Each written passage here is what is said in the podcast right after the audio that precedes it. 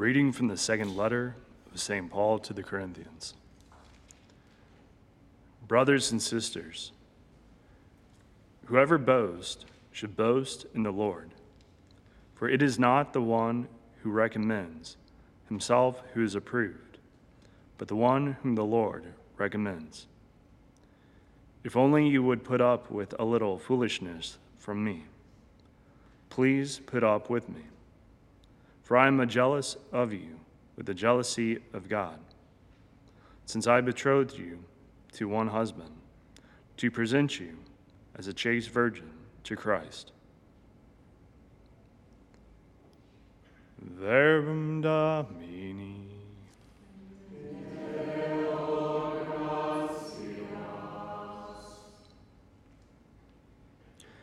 Into your hands, O Lord, I commend my spirit. Into your hands, O Lord, I commend my spirit. Be my rock of refuge, a stronghold to give me safety. You are my rock and my fortress. For your name's sake, you will lead and guide me. Into your hands, O Lord, I commend my spirit. Into your hands I commend my spirit. You will redeem me, O Lord, O faithful God. I will rejoice and be glad because of your mercy.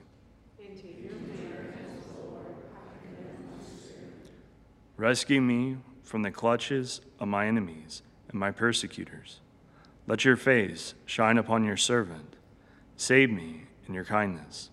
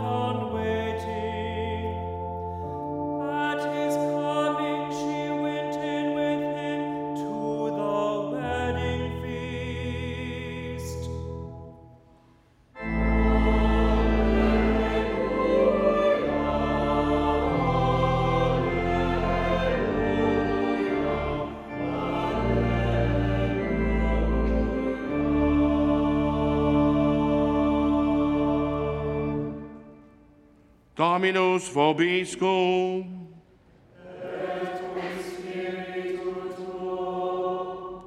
Lectio Sancti Evangelii secundum Matthaeum.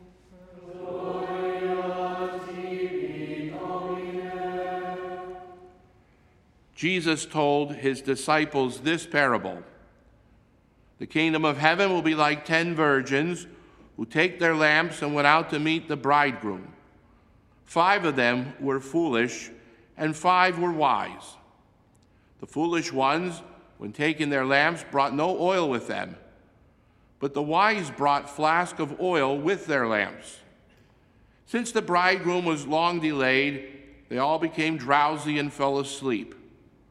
At midnight, there was a cry Behold, the bridegroom, come out to meet him. Then all those virgins got up and trimmed their lamps. The foolish ones said to the wise, Give us some of your oil, for our lamps are going out. But the wise ones replied, No, for there may not be enough for us and you. Go instead to the merchants and buy some for yourselves. Well, they went off to buy it. The bridegroom came, and those who were ready went into the wedding feast with him. Then the door was locked. Afterwards, the other virgins came and said, Lord, Lord, open the door for us. But he said in reply, Amen, I say to you, I do not know you. Therefore, stay awake For you know neither the day nor the hour. Verbum Domini.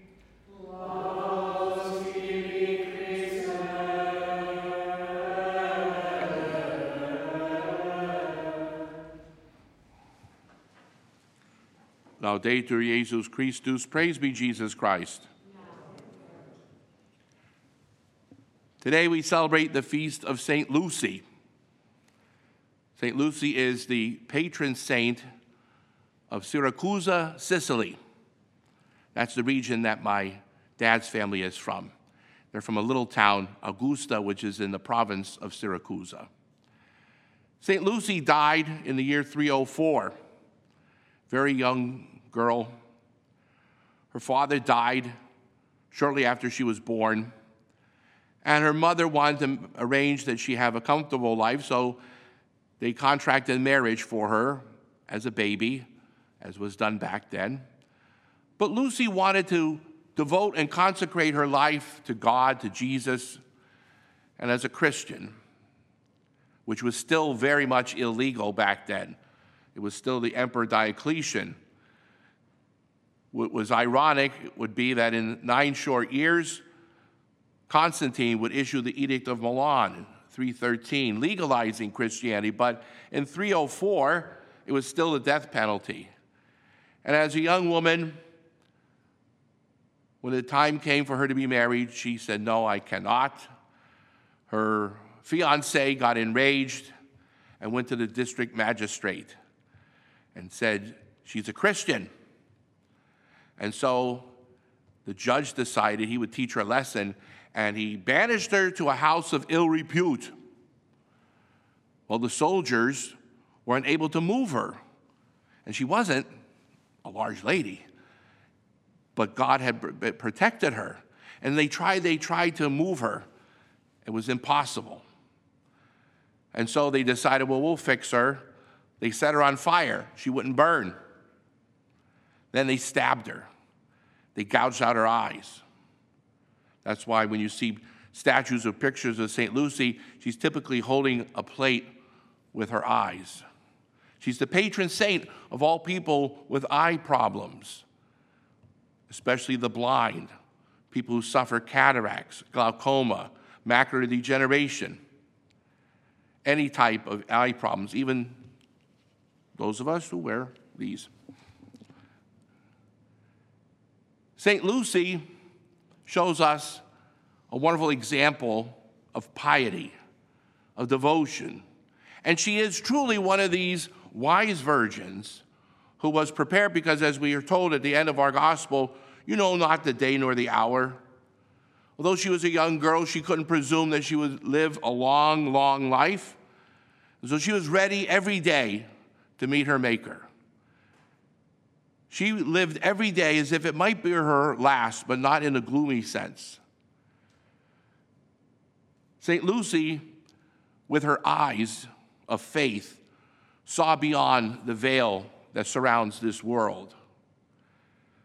You may have heard the phrase custody of the eyes.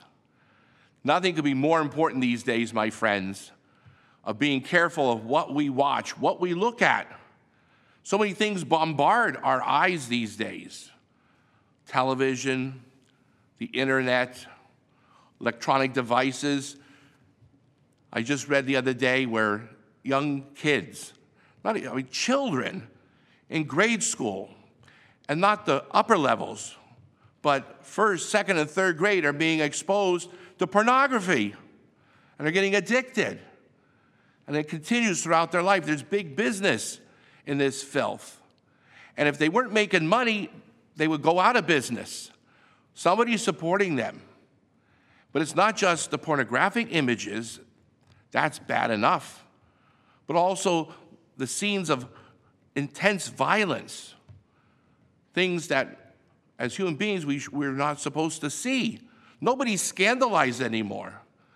In the old days, when you're driving by, you would see a horrible accident, you would say a prayer for the victims. Now people just want to look.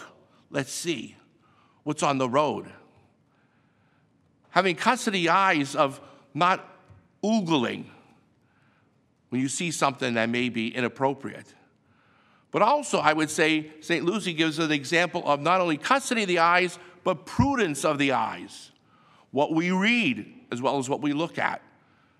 Besides the filthy things that we could glance at, there's things that we read that are outright lies, fake news, trash, hidden agendas. What we read may be completely false, maybe completely true. But why am I reading it? If it's false, it's libel, slander. But what if it is true, but the reason why it was written and the reason why I'm reading it, the sin of detraction. We enjoy reading the dirt about people. Remember in the old days when you were at the supermarket? They had those, I'm not mentioning any of the names, but I remember when I was going with my mother to the grocery store, they were always there. Movie stars that said, abducted by aliens, all right? But it was tattletale things. It may be true, it may be false. Why are people reading that? Because they want to read things that are none of our business. Yes, we should always want to read the truth, especially divine revelation, sacred scripture, sacred tradition. We don't want to be lied to, but the same token is why are we reading and what are we reading? In addition to what we're looking at, custody of the eyes, prudence of the eyes. And so we should commend to St. Lucy's intercession everybody who not only has physical abnormalities with their eyes, but also those who morally have difficulty with what they're looking at. In addition to being the patron saint of Syracuse, Sicily, there's also a custom in Sweden, far from Sicily, in Sweden where the young girls put a little wreath on their head and candles. In the old days, they were lit. Today, batteries. It's a sign of St. Lucy, her name, Lucia, light bearer. You and I are to be light of the world, Jesus says, to bring light into the darkness, the light of truth and the light of charity. They're not in competition. As I would say to the seminarians in my class, Pope Benedict would tell us many, many times Catholicism is not a religion of either or, it's a religion of both and. We must always seek the truth, but the truth in charity, the truth in love. And that applies to what we read and why we're reading it. So, on this feast of St. Lucy, let us ask God to open our eyes, the eyes of faith, to all the amazing truths He has revealed to us, and that we can see through that the love God has for us. May God bless us and Mary keep us.